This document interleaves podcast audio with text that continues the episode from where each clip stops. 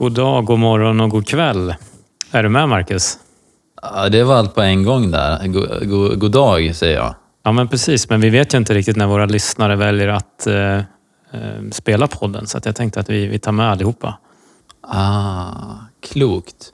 Ja, det är ju faktiskt en del som lyssnar väldigt tid på morgonen, har jag noterat, när vi släpper poddarna. De släpps ju på natten och då kan man ju säga att det är en del som är inne riktigt tidigt. Så att det har du helt rätt i.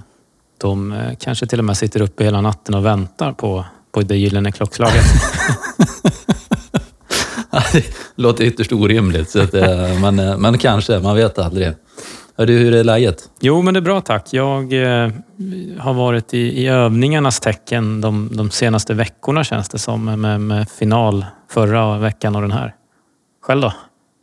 Ja, men lite, lite samma. Ehm, förra veckan var jag på Revinge och övade.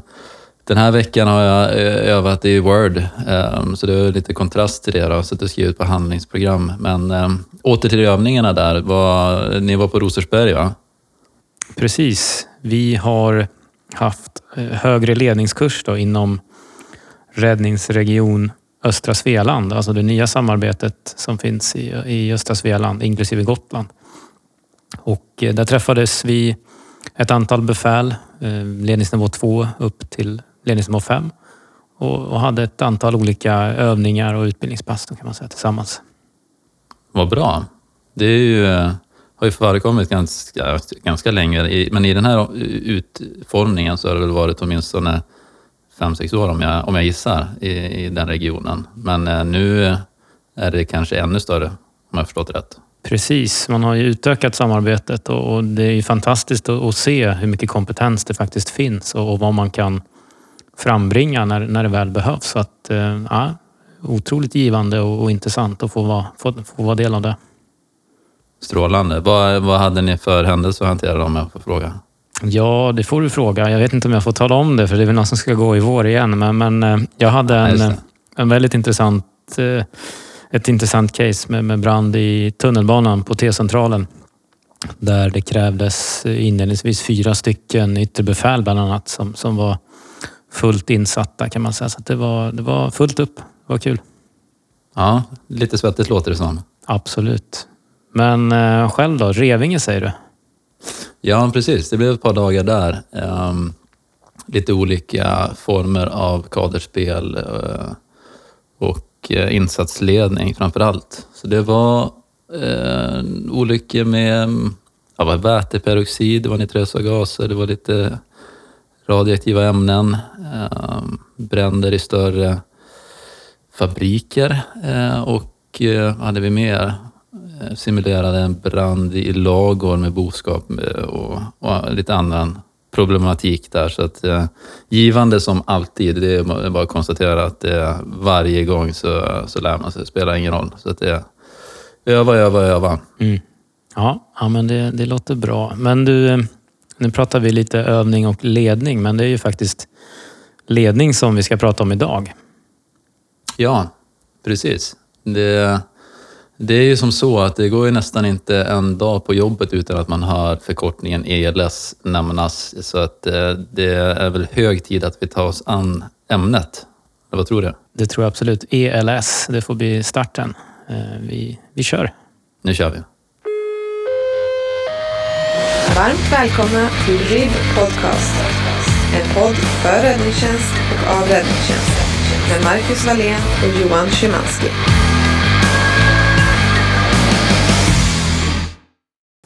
E L S, Johan, vad står det för? E L S, ett enhetligare ledningssystem, kan man väl säga, va? Mm. Och vad har det tagit sin ursprung, sitt ursprung i då? Ja, alltså så här är det att vi, vi hade ju en, en väldigt stor skogsbrand tjugo fjorton i Västmanland, och sen hade vi flera stycken omfattande skogsbränder tjugo arton. Och när man, när man utredde de här i efterhand så, så insåg man ju, eller kom man fram till, att Svensk Kommunal Räddningstjänst, vi har inte riktigt den förmåga som krävs för att, för att leda och hantera sådana här stora och många samtidigt pågående händelser. Så det är, kan man säga, grunden till att E L S har kommit till. Just det. Vi har, vi har en bra förmåga i vardagen, Men när vi får de här större händelserna behöver vi putsa till lite, helt enkelt. Precis. Ja, och då tillsattes det eh, utredningar och sen så utmynnade det i E L S som pro- projekt eh, och följande eh, föreskrifter, allmänna råd och handbok då. Mm, precis, så, så det finns alltså en del som är, vad ska man säga, lagstiftande eller ett skallkrav på. Det är det som står i föreskriften. Det måste alla uppfylla. Och sen finns det då själva E L S-projektet och den handbok som har kommit. Och där finns det då exempel på hur man skulle kunna uppfylla kraven och, och hur man skulle kunna uppnå den här likformigheten. Precis. Och vi står nu i november tjugohundratjugoett. Och i början på nästa år så ska det här vara på plats i ganska hög omfattning, får man väl säga. Det är väl ingen som förväntar sig att allting är på plats, men vi ska vara på god väg.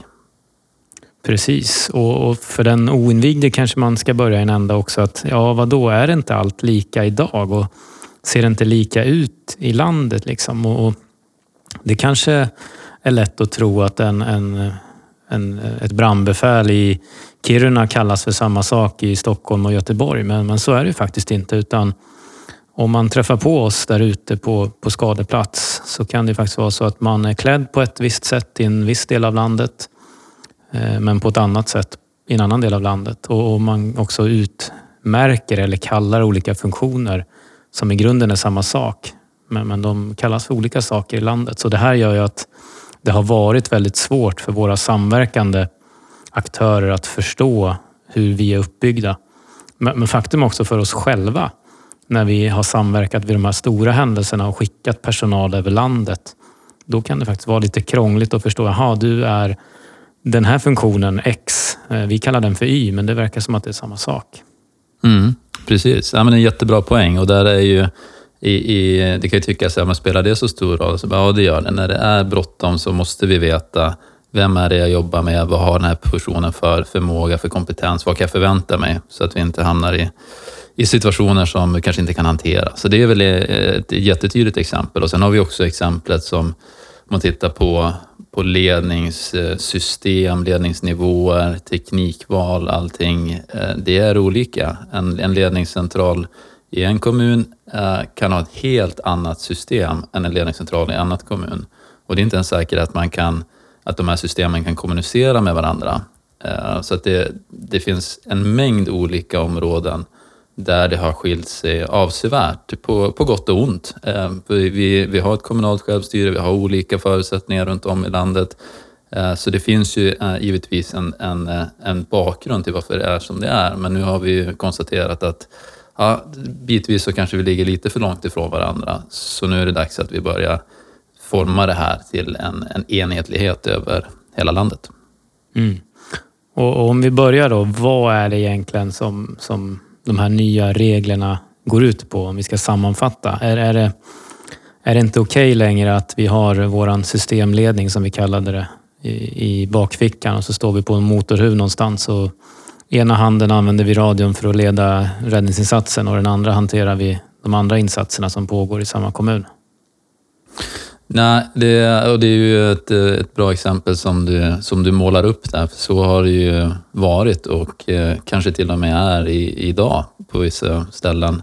Men det vi det tittar på här det är att vi, vi målar upp eh, hela systemet och hela systemets funktion. Där vi har en övergripande ledning som ständigt ska upprätthållas, som ska ha koll på beredskapsläget, som alltid ska ha en beslutsfattare på plats.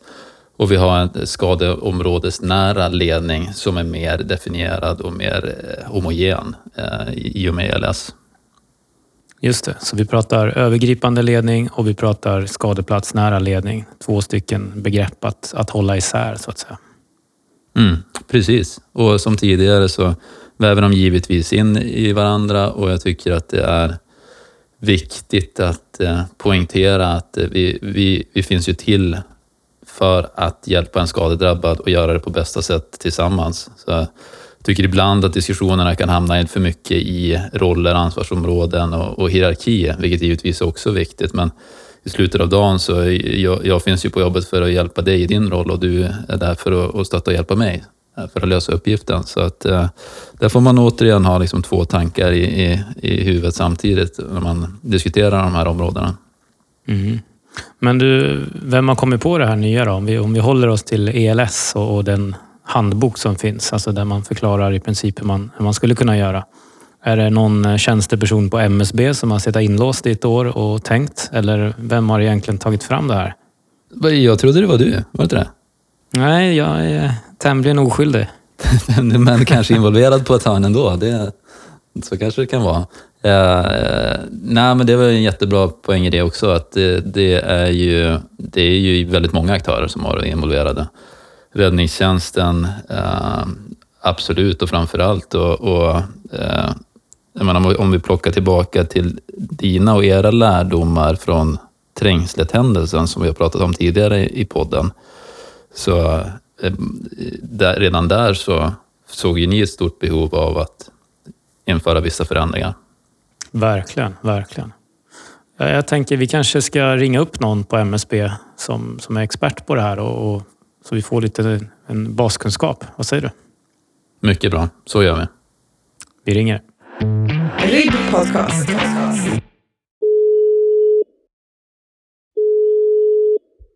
M S B, Pelle Dellhage.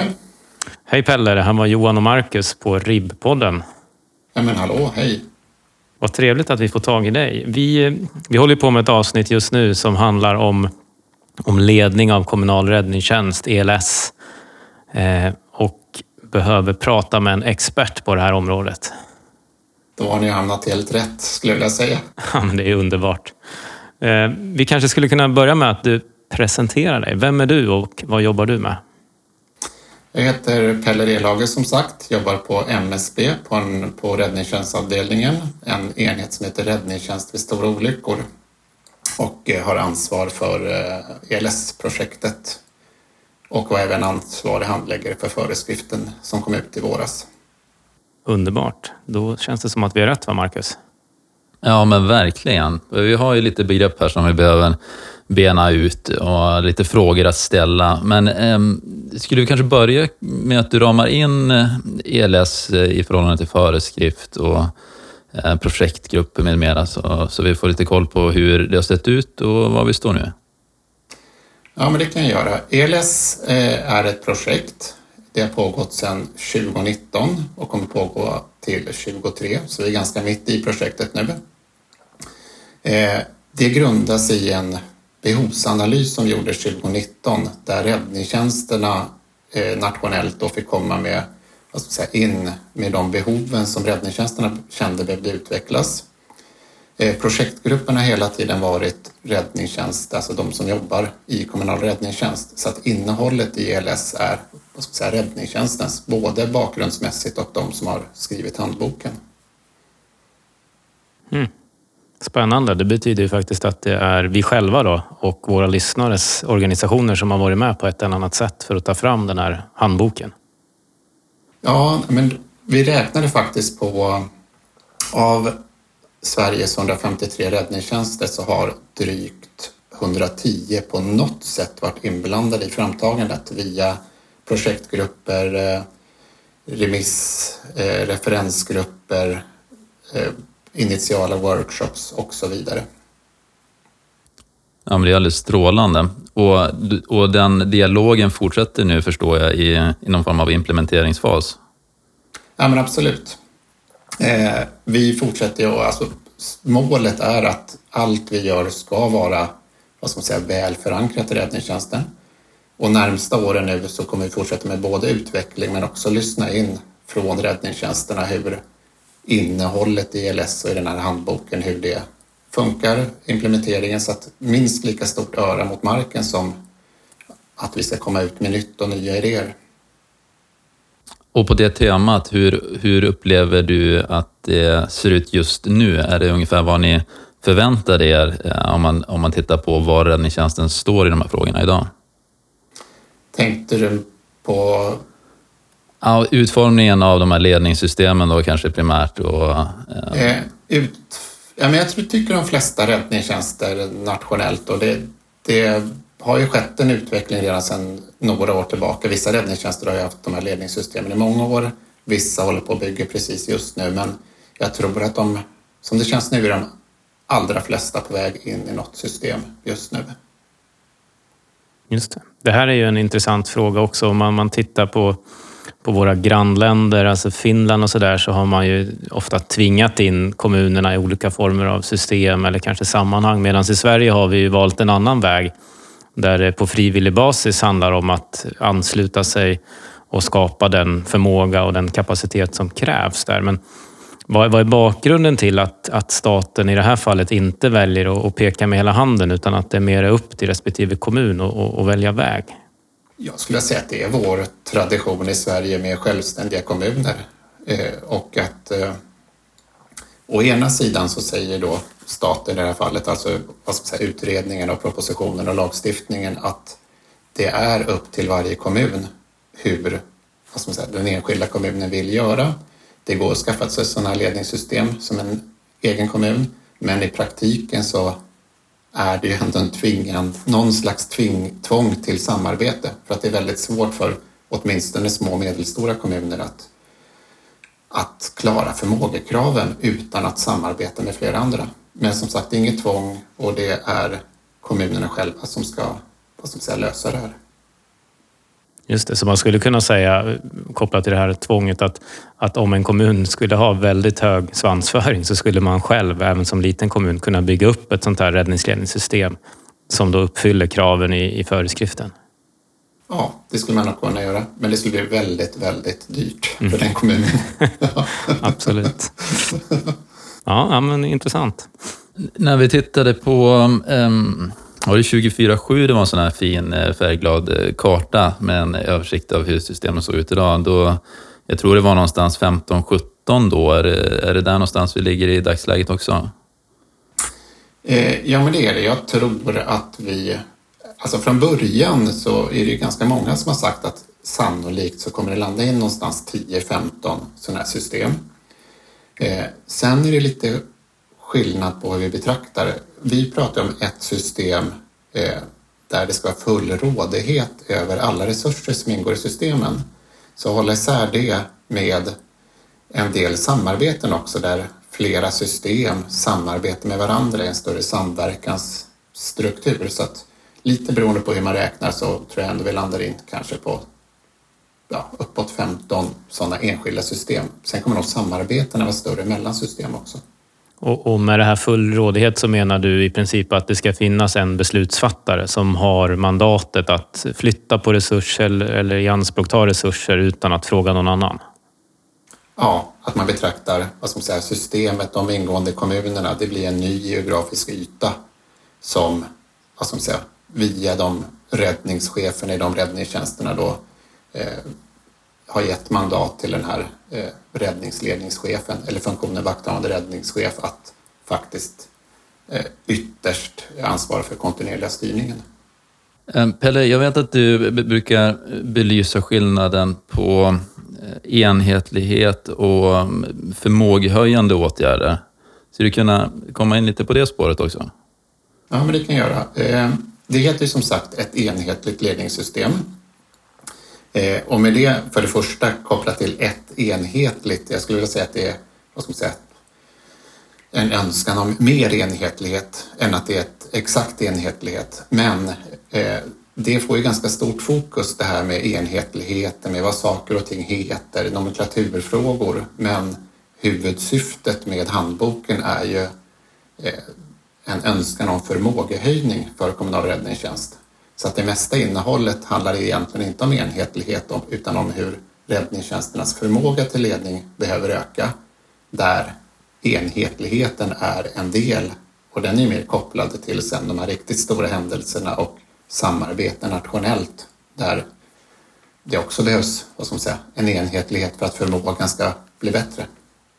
Just det. Just det. Och, och där är du inne på en väldigt central del i att det som görs nu, det görs ju för att öka vår gemensamma förmåga att hantera större händelser. Primärt, det har i alla fall varit ansatsen. Medan eh, kanske i vardagen så kommer det att märkas mindre, åtminstone för styrkorna som är ute och, och jobbar idag, om man säger så. Är det, ska du instämma i den beskrivningen? Ja, men det tror jag. Och, och där har ju vad ska jag säga, de utredningarna som gjordes efter då framförallt skogsbränderna fjorton arton, de har ju egentligen inte någon anmärkning på räddningstjänstens förmåga kring de här små och medelstora olyckorna. Alltså villabranden eller lägenhetsbranden och så vidare. Utan det är de här större olyckorna men också hantering av flera samtidiga händelser som det blir bättre. Så att både stora olyckor och också flera samtidiga händelser, det är där det behöver bli bättre. Nej, men så att jag skulle kunna säga de här villabränder, trafikolyckor, de här som har, vad ska man säga, de allra flesta olyckorna, där kommer det inte vara någon större skillnad. Möjligtvis att då den enskilda kommunen eller enskilda räddningstjänsten ropar upp sig mot något annat ställe än vad de har gjort hittills. Eller har styrning från något annat håll. Precis. Ja, men det är ju givetvis vettigt att, att vi jobbar i vardagen som vi jobbar i, i kris. Det är ju en av de grundläggande principerna för hela Sverige. Ehm, och tittar man nu då så är vi i, i någon form av implementeringsfas nu som vi beskrev. Och sen så finns det ju en del eh, lite längre fram då eh, i form av tillsyn från M S B:s sida. Um, har du någon uppfattning redan idag om hur det kommer att hanteras och när i tiden det ligger och så vidare? Ja, men det, eh, för det första vill jag säga, det är en annan enhet på M S B än min enhet, så det är andra människor som kommer att göra tillsynen sen. Eh, men som de uttrycker det, lagstiftningen gäller ju från första januari nu tjugotvå, både föreskriften och, och, och kraven på de här ledningssystemen. Men vi på M S B och tillsynsenheten är ju ytterst medvetna om att det har gått ganska fort det här. Så att under tjugotvå så kommer i princip tillsynen vara att se att det finns inga kommuner som fortfarande är helt själva, som inte har inlett något samarbete. Utan det handlar nog mer om att titta på, har alla kommuner börjat i någon form samarbete med varandra eller har någon plan för det här? Och från och med tjugo tjugotre, kanske in på tjugo tjugofyra, där kommer det nog mer tittas kvalitativt innehållsmässigt. Så det kommer inte komma någon tillsynsenhet på M S B första januari och kolla att allt funkar och att alla papper är klara och allt innehåll är tipptopp sådär, utan det ligger längre fram, tjugotre tjugofyra någonstans. Vi vet ju att det finns ett antal räddningschefer också som lyssnar på den här podden, så det kanske är några som drar lättnadens suck nu och känner att ja, fick vi lite tidsfrist. Ja, jag hoppas att de som inte... Vi har ju försökt gå ut med den informationen eller då tillsynsenheten hos oss med den typen av information. Men det kanske inte, den kanske inte har nått alla än. Ja, det är väl en av utmaningarna i Räddningstjänst Sverige, just att det är så många räddningstjänster och så många beslutsfattare runt om som ska försöka ha en, en enhetlig bild av både den här processen och sen också vad det är vi försöker åstadkomma. Så jag förstår att det är en utmaning, inte minst för, för dig och projektgruppen där. Mm. Men om vi tittar framåt också då, så vi, vi pratade nu om att det här, alltså E L S-projektet pågår tjugonitton fram till tjugo tjugotre. Vad, vad händer bortom tjugo tjugotre sen? Är det, är det bara ett svart hål eller finns det någon plan? Det finns ingen helt färdig plan. Det som är helt klart är att M S B kommer att fortsätta med stöd till kommunal räddningstjänst kring ledning. Så att vi kommer upprätthålla, sen om det sker i projektform eller annan typ av stöd, men vi kommer definitivt fortsätta efter tjugotre, för att apropå det här med tillsynsfrågan, det är ju ingen som tror att allt kommer att vara klart tjugotre. Så jag tänker att det kommer både vara fortsatt utveckling efter tjugotre, men även tillhörande stöd kring det då. Mm. Ja, det låter, det låter positivt. Och jag tänker också, jag vet, jag vet ju att du, du åker land och riker runt nu och träffar väldigt mycket räddningstjänster i de här frågorna. En, en intressant, ett intressant perspektiv är lite så här, vad, vad får du för, för feedback där? Jag tänker både vad, vad ser man som positivt, men också vad, vad har man för farhågor, om du ska försöka nämna några sådär? Det som jag verkligen upplever, det är att alla räddningstjänster, åtminstone som jag har träffat, vill och har en, alltså en absolut, vill försöka uppfylla, självklart föreskriftens krav, det är en sak, men, men också att gå mot att faktiskt anpassa till det här enhetliga ledningssystemet. Jag har inte träffat på någon som säger att vi, vi gör så här istället, utan att alla vill väldigt mycket. Det som jag tycker är mest intressant med att åka runt är att se de otroligt olika förutsättningar som det är i olika delar av landet. Eh, med de som redan är inne i system sedan många år, de som precis håller på och bygger, men sen också kring glesbygd, eh, enorma avstånd kontra storstad. Eh, apropå det här med enhetlighet, vi kommer ju aldrig kunna skapa exakt likadan räddningstjänst, för det är så otroligt olika förutsättningar för räddningstjänsten i olika delar av landet. Och det tycker jag, och det är superviktigt för oss på M S B att faktiskt möta och höra det här direkt från de räddningscheferna och vilka utmaningar de har i arbetet framåt. Spännande. Mm. Mm. Mycket.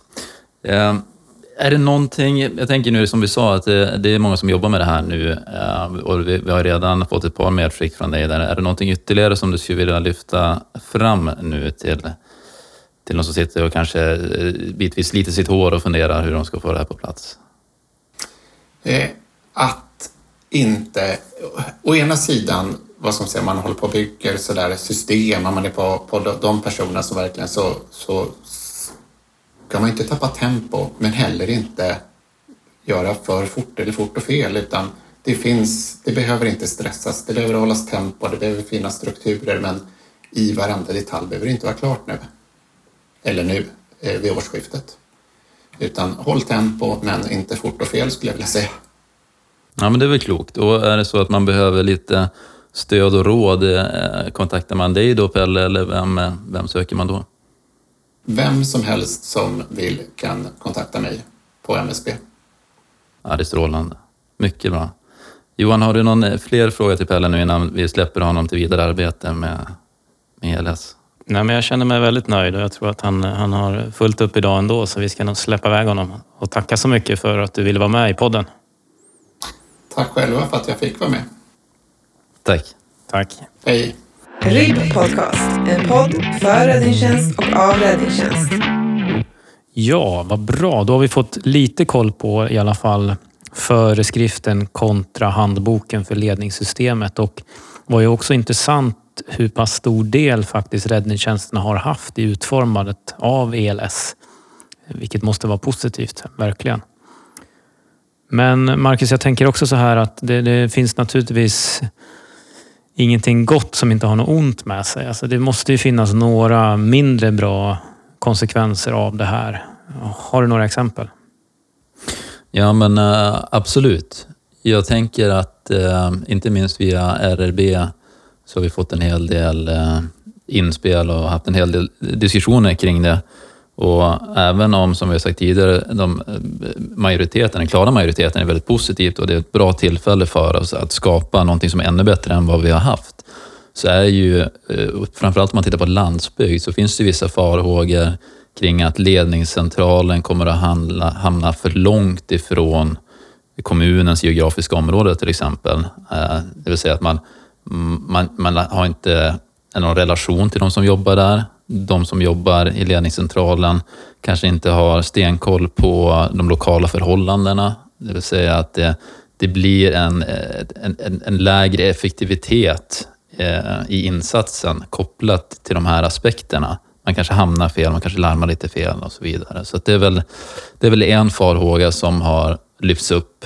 Eh, och sen så har vi ju en som vi, som vi framförallt ser i de stora ledningscentralerna, jag tänker på Göteborg, Malmö, Stockholm, att när man börjar bli riktigt stora och hanterar liksom en miljontals invånare och flera räddningstjänster, så, så blir ju av naturliga skäl utrymmet för flexibilitet för, för de enskilda räddningstjänsterna mindre. Det går inte att som, som O C uh, hantera väldigt många olika sätt eh, att lösa en uppgift på. Det vill säga liksom, om, om varje räddningstjänst skulle, vara, skulle skilja sig helt i inriktning, så kan inte vi och, och våra larmoperatörer hålla koll på det, utan det, det, det blir för spretigt. Så att där finns ju ett behov av att likrikta för att kunna leverera en bra kvalitet från ledningscentralens sida, och då blir det kanske på bekostnad från viss flexibilitet för räddningstjänsten. Mm.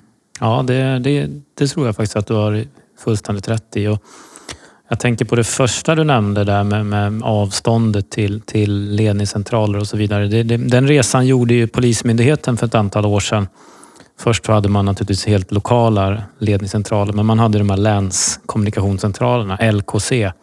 Och jag vet ju att farhågan var när man bildade den nya myndigheten och regionledningscentralerna, de sju stycken, att man skulle komma för långt bort. Och jag tror ju att den farhågan till viss del blev ett faktum förstås. Men vad man hör också från poliserna är ju att kvaliteten och professionalismen ökade i samband med det här. Så att det finns ju två sidor av det här myntet.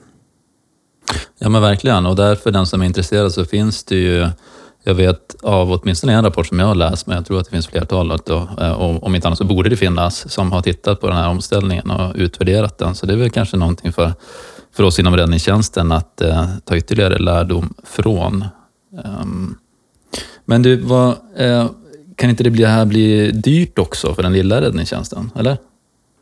Jo, det är klart att, att det här kan bli en kostsam historia, för att det, det här innebär ju oftast åtminstone att, att varje räddningstjänst behöver lägga pengar på någonting som man kanske inte har idag, medan andra redan har ett välfungerande system som uppfyller kraven.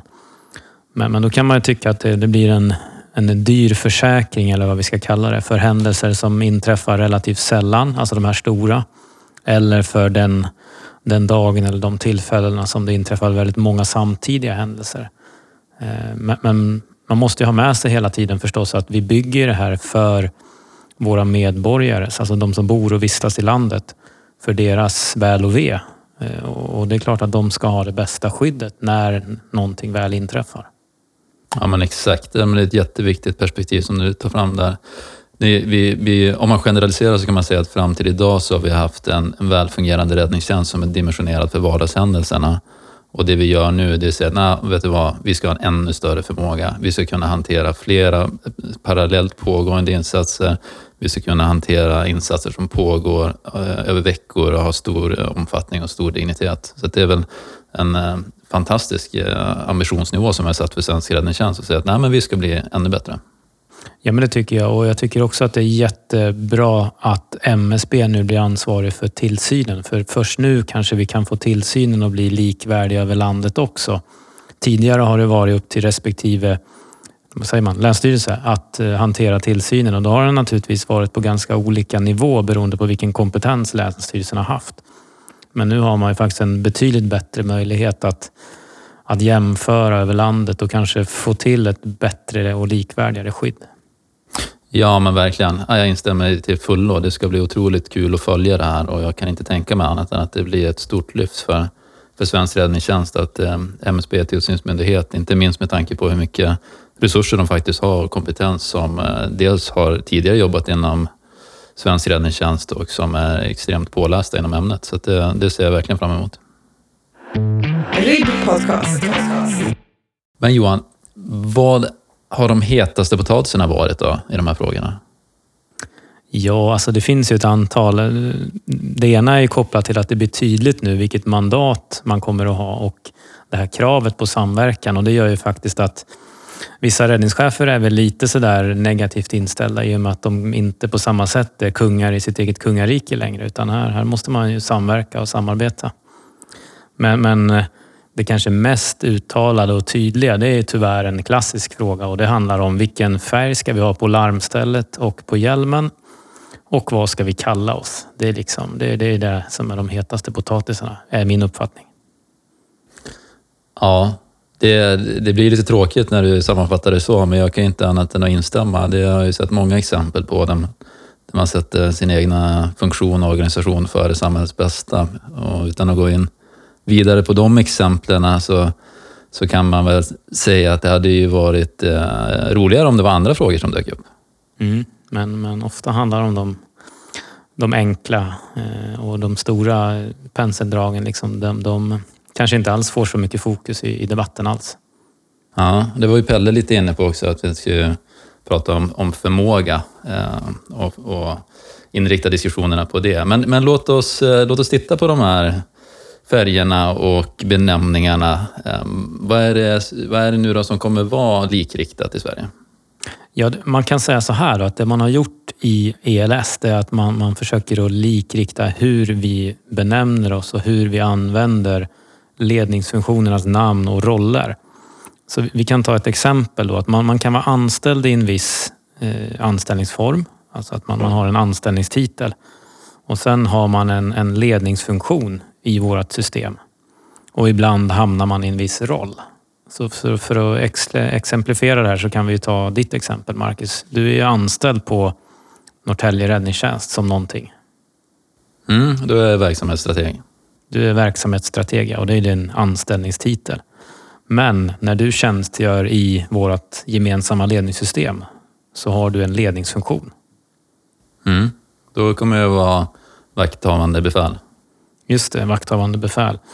Och när du är vakthavande befäl så kan du ibland då ta vissa roller i det här systemet.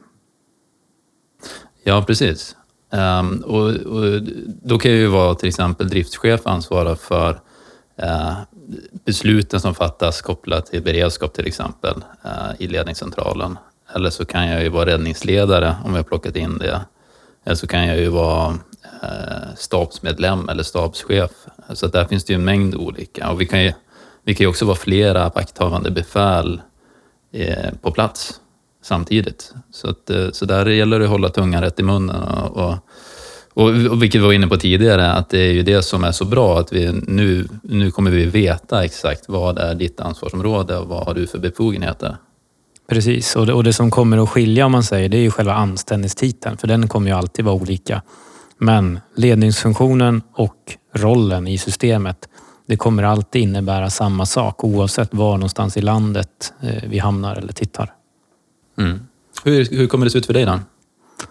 Ja, jag kommer vara anställd då som, som brandingenjör, och min ledningsfunktion kommer vara regional insatsledare. Och sen kommer jag kunna ta rollen räddningsledare. Det skulle kunna vara stor sektorchef eller sektionschef eller liknande. Då. Så att det är det distinktionen emellan. Mm. Och det, för, för de oinvigda så kanske det här låter rörigt, men det är ju de facto tydligare för oss, även om det finns en hel del att hålla reda på. Så för förut så har ju, som vi också sagt, då, samma funktioner haft olika benämningar. Så att det här kommer skapa tydlighet, absolut. Precis, men det är ju som med allting nytt. Det upplevs ju ofta krångligt och svårt, men, men det handlar ju om att innan det har satt sig och innan vi har fått en vana i det så kommer det naturligtvis upplevas lite krångligare just nu. Precis. Det gäller, det gäller att lära om sig snabbt och smidigt här. Ja, men så är det. Så är det. Men du, en annan del som förändras avsevärt, det är ju utbildningssystemet kopplat till, till förändringarna, vilket är jättepositivt om du frågar mig. Vad, vad är det man gör om för någonting? Ja, det man, det man gör om, det är helt enkelt de här ledningsutbildningarna som har funnits. De har ju kallats för räddningsledning A, räddningsledning B, och sen har man haft påbyggnadsutbildning för brandingenjörer.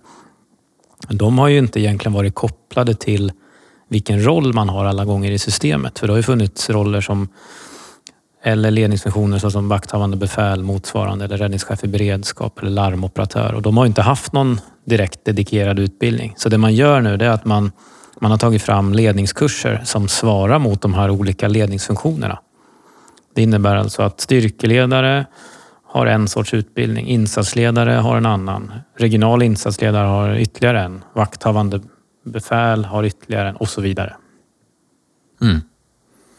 Ja, precis. Och det, det jag har noterat som väldigt positivt, det är ju dels att det finns en utbildning då för för gruppledare, det vill säga en, en, en arbetsledare utan räddningsledarbefogenheter, och att det finns utbildningar riktat mot eh, trafikrum, alltså mot eh, operatörer och larm- och ledningsbefäl. Så det är, eh, det båda är gott för att vi ska kunna förfina våra expertiser inom o, olika områden.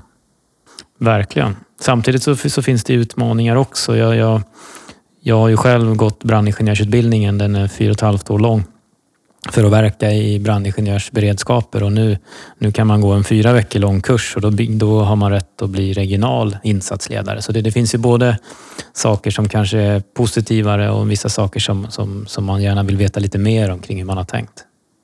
Ja, men det där är ju, det är bra att titta upp det där också. Jag förutsätter ju att de här nivåerna som staten har markerat, att vi i den kommunala räddningstjänsten ser det som miniminivåer.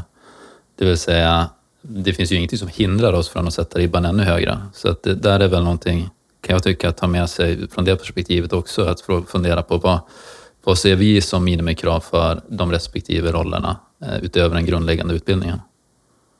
Mycket bra. R I V-podcast.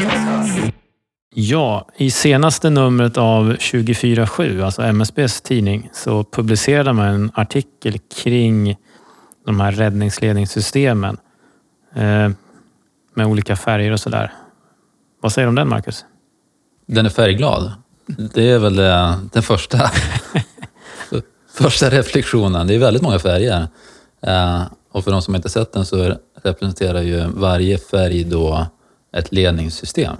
Just det. Och eh, jag vet inte ifall du har räknat ihop dem, men jag fick det till en eh, någonstans eh, sexton sjutton stycken då, och det var ju september, så för två månader sedan, så det är väl lite, eventuellt lite utdaterat då, men, men det låter rätt många, eller? Det låter som att det är väldigt många, tycker jag, för att om man, om man tittar på storleken på de här, nu, nu ser man ju för sig de bara som en geografisk yta, så är ju vissa jättestora och har en enorm yta, medan andra är ju yppe, pytte, pyttesmå liksom. Det finns något system här, om man tittar, som bara omfattar två kommuner. Mm. Och det, det finns ju säkert goda anledningar till varför det såg ut så i, i september. Nej, det tror jag faktiskt inte. Jag tror att det beror mycket på att det är räddningschefer som inte kan komma överens. Ja, det är ju, det är ju en, en, en, en bevisad faktor. Men jag tänker också att det finns, om jag ska försvara den delen lite grann, så tror jag att det finns eh, anledningar till varför man kanske eh, skulle kunna arbeta tillsammans på andra sätt. Um, en, en tanke är ju att... Låt höra. Ja, men absolut. Ja, men nu, vi har ju geografiskt sammanhängande områden här till att börja med. Eh, och här skulle man ju kunna tänka sig att... Eh, Den, behöver den begränsningen finnas år tjugohundratjugoett? Skulle man kunna hitta större värden i att samverka eh, utanför de, de sammanhängande kommungränserna? Titta på en sån sak som eh, en kommunal samordningscentral eh, eller eh, ett, en central som har ett bredare uppdrag. Kanske har större värden att samverka med liknande ledningscentraler som också hanterar räddningstjänst. Eh, Nu ser ju inte jag något sånt här på den här kartan, så det, det var väl kanske ingen bra förklaring till varför det ser ut som det gör just där. Men det skulle kunna vara en tanke. Och sen skulle man ju kunna tänka sig att, då, uh, att det finns uh, synnerliga skäl för att man är så uh, speciell. Uh, det har jag lite, kanske lite svårt att backa upp uh, sådär, men det skulle man ju kunna tänka sig, eller? Ja, jag tycker att det låter lite knackigt när du säger det, men... men... Men okej, okay, men jag tänker så här att vi, vi hade ju grundtesen till att vi, vi ville ha ett enhetligt ledningssystem och att vi, vi behövde föreskrifter för det här. Det var ju faktiskt för att öka vår förmåga. Och då, då pratar vi om förmågan till att bedriva kommunal räddningstjänst, alltså räddningsinsatser. Och då kanske man inte ska blanda in andra saker i det här, utan det handlar faktiskt om att öka förmågan till att bedriva komplexa räddningsinsatser och flera samtidiga. Och då kanske den kommunala tryggheten i övrigt måste vara underordnad eh, det här systemet. Ja, men absolut. Om man inte kan garantera den.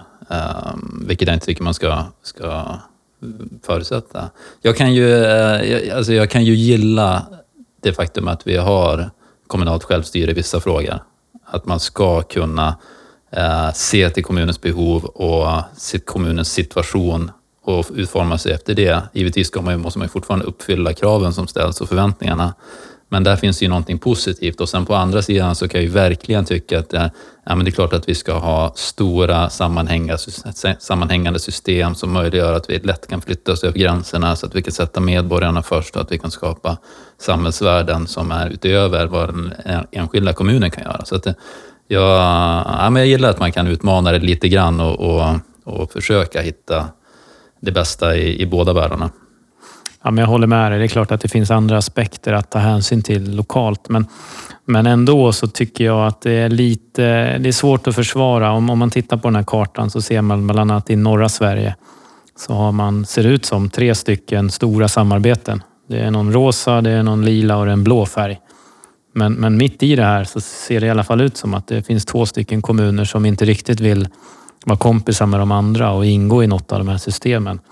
Och då kan man ju faktiskt undra om man i det fallet faktiskt har tagit hänsyn till vad som är bäst för, för allmänheten. Vad tror du? Nej, men jag håller ju med utan att eh, överhuvudtaget vara insatta i, i, i de situationerna, ska jag ju tillägga, så, så bör man ju ha synnerliga skäl för att, att göra det valet som, som ligger utöver eh, personliga åsikter. Och det finns ju andra områden på den här kartan där det är lite väl, väl färgglatt. Uh, inte minst i min tidigare kommun, och, och, eller den kommunen jag bor i och omnejd här i mellan sjöarna, är det lite väl många färger. Men uh, det ska bli intressant att se var det landar, hur man motiverar sina val och vad tillsynsmyndigheten säger om de, de val som har gjorts.